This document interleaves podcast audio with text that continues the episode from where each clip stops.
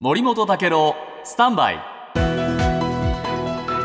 長官読み比べです、はい。今日朝日新聞ですけれども、えーイスラエルとハハマスあの人質の一部が解放される見通しになりましたけれども人質の家族それから近隣住民たちは今回の合意歓迎しつつも人質の安否をにを左右する今後の状況に気をもんでいるという、はい。こういう記事が出ました。はい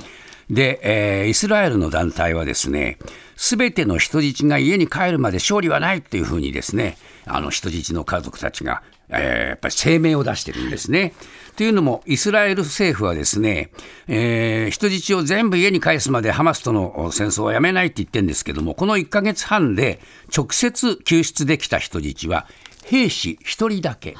えーそういうことで、えーイスラエル国内でもですね世論に変化が来ているというんですね。で11月上旬にはですねもうやっぱりねハマス壊滅よりも人質交渉を優先すべきだという考え方が強くなってきているというんです。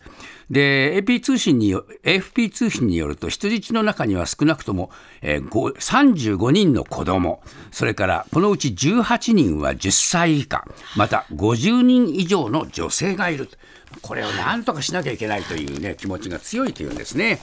で一方、産経新聞によるとですね今度はですね、えー捕虜交換でなかなかその今までも難しい交渉をしてきたんだけれども、パレスチナ、イスラエルで獄中にいるパレスチナ人というのは7000人もいるっていうんですね。でそのうちえー女性が3 85人、えー350人の未成年者がいると。だハマスはどういうふうにガザに連行した人質を解放するかもわからない。えー朝日新聞によればですね人質の家族は今後どう扱われるのか戦況がどうなるのか、えー今回の決定が正しいかどうかも今の時点ではわからないと言っているとこの心境ですね。